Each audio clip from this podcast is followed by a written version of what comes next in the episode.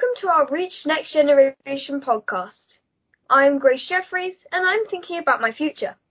To help me with this, I am speaking with successful women to get an understanding of the challenges they have faced throughout their careers, how they overcame them, and what tips they have for girls of my age. Today my guest is Dr. Poonam Gupta, OBE, who is the Chief Executive Officer at PG Paper Company Limited. Poonam has won many awards, including EY Entrepreneur of the Year UK 2021 and the NatWest 2021 everywoman Awards. Thanks for joining me today, Poonam. Can we start by you telling us a bit about how you started your own business? Um, thank you for having me. And uh, I came to the UK back in 2002. I'm born and brought up in India, so I did my education in India as well. I came to west of Scotland having uh, married my husband and when I came over I started looking for a job and I couldn't find one because it was often said I was either overqualified for the positions I was applying for or I didn't have any experience in the UK. So yeah. I went and took a voluntary position with a chartered accountancy firm because I wanted to do something and not just sit about, you know, twiddling my thumbs. Yeah. And I started at that time playing around with various business ideas, starting from textiles to, you know, soldering wire, basically engineering goods. And then at that time, everybody was talking about recycling. And I started my research into recycling and what could it be like. And I felt I was onto something there. And that's how, you know, it took me 10 months of hard work and research. And then my first deal came through when I managed to convince a supplier to sell to me and a buyer in India to buy from me the goods that I had. And that's how the business started back in 2003. Hmm. Well, when you were at school, did you know what you wanted to be or do, or did that happen more later in life?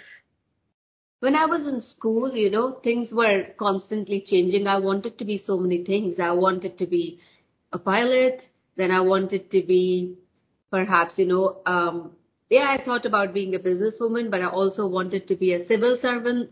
But then eventually, I guess, you know, as I was growing up, I knew that, you know, I wanted to do something of my own and perhaps business is the right thing for me. So I know you went to university, but how important do you think it actually is to go to university? I am a strong believer in going to university, not just for the academic education, but I believe when you go to universities and you meet you know, it's a different kind of life than being in schools.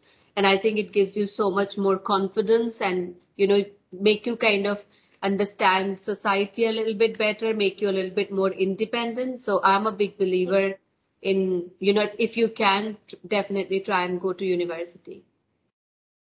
So obviously we've all been hit by COVID with things just beginning to feel normal again. But how have you had to deal with the COVID-19 issues both personally and professionally?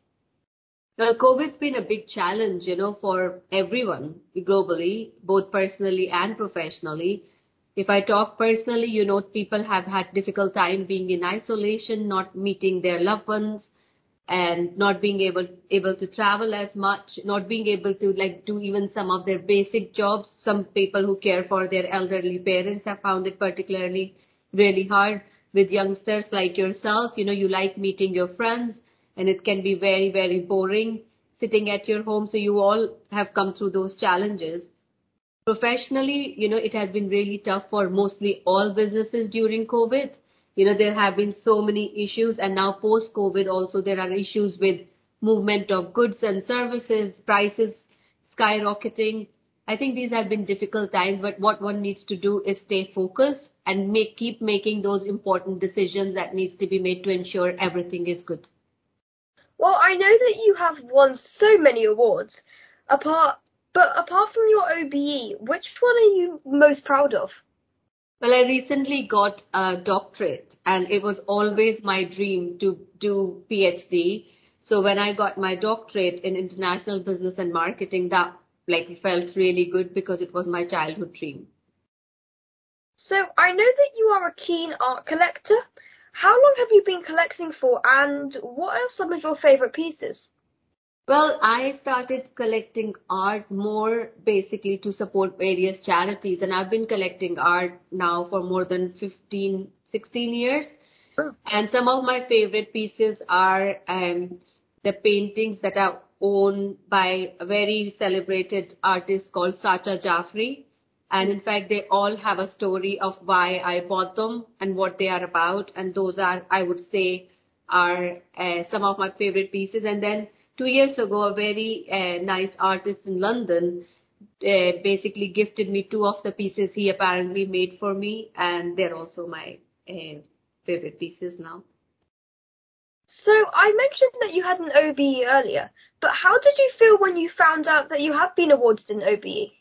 I was totally surprised. It was not something that I ever planned for or expected. I have always done everything that I do because I want to do it, not really expecting anything in return. So when I got my letter from the Queen saying that, you know, I may be awarded an OBE, I was absolutely delighted, surprised, shocked, and humbled at the same time that, you know, somebody, I mean, I live in, you know, a small area in Scotland and then somebody knew in London that, you know, perhaps um, I was deserving of that honor and that, like, it was really such a nice feeling.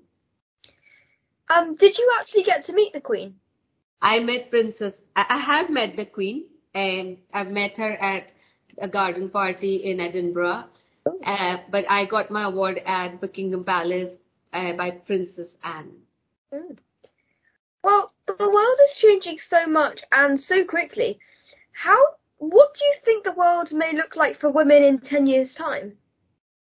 I would hope that the world would look much more equal for women and, you know, girls in 10 years time and that, you know, every girl would be able to pursue her dreams. And I hope that in, especially in developing countries, in poorer countries, women and children suffer so much.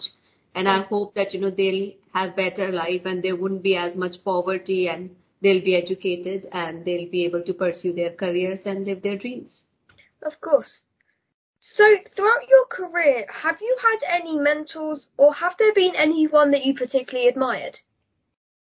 Um, so many people, you know, some of my inspirations come from day to day life and some people, so for example, growing up in India, I admired Mother Teresa. I don't know if you know much about her, but she did so much work for people suffering from leprosy. And I you know, really admired her thinking that she was doing such a fantastic job so selflessly. Mm. And then at that time, the Prime Minister of India, when I was growing up, was also a woman, and she's been the only ever Indian uh, woman Prime Minister, and I felt really inspired by her as well. Sorry. No problem. Um, I also feel inspired when I see some of my friends who are looking after a family and working in a profession and, you know, also looking after themselves. So my inspiration comes from everywhere. Yeah. Well, over COVID, it's definitely been quite boring staying at home. Was there any hobbies or activities that you enjoyed doing to um, free up some of that spare time that you had? Well, funnily enough, I don't have much spare time. Even during COVID, I was actually busier than before because working from home means that, you know, I had to take a lot many phone calls, not just from the people outside of my company, but also working with my team. But whenever I have free time or whenever I have time, I generally like to read. So I just tend to pick up a random topic because I'm very curious by nature. Mm. And I'd keep reading on that topic till that curiosity is satisfied. So, what tips would you give girls when they start to think about their careers and their futures? Well, um, if I'm, you're talking about girls your age, um, I guess, you know, it's at your age, it could be quite confusing as to what you want to be. So I'd say that, you know, focus on your education, you know, you do uh, your sports, your hobbies, do your best, enjoy life to the fullest because that's the best time of life, I believe. At least I remember my age being you know, when I was your age, being one of the my favorite times, just wild and enjoying life and still doing good at school. And you know, think about, look around you, you know, see what you like, you know, what other people do. Be curious. Try and find out what do they do, why do they do it, why do they like doing it, And I'm Yes. sure over the years you'll keep changing your career, you know, options just the way I did it. But eventually we all would know, you know, you'd know what you want to do and then pursue your dreams and try and do something that you enjoy because when you do something that you love, it's not work. Yeah. So there's a lot of talk about pay equality generally. How well do you think women are catching up with men's salaries and getting those top jobs?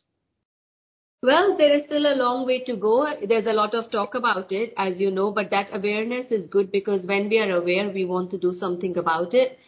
Mm. And um, in my own companies and my own businesses, I have absolutely no gender pay gap, which I feel really proud of. So imagine if we had more of us, that will change automatically. And if we talk more about this, then that should actually entice other companies and corporations to take an action as well. Yeah. So I know that you are a part of many charities, but what appealed to you about certain charities that you now support? Well, um, I have children myself, so obviously I'm really drawn towards children charities, especially the ones who are working in girl education and um, charities which are actually kind of teaching women enterprise. I like also working with animals, so I support a charity called the Elephant Family. It is just, I feel, you know, what draws me towards them tends to be more kind of women, children, and animal focused charities, which um, I like to work with. But I also respond when there is a crisis situation. So, for example, if some now people are coming asking for help with Ukraine, and my people in my company, and we are trying to help them with our expertise to channelize whatever aid they have collected to the right places in Ukraine. So it just depends.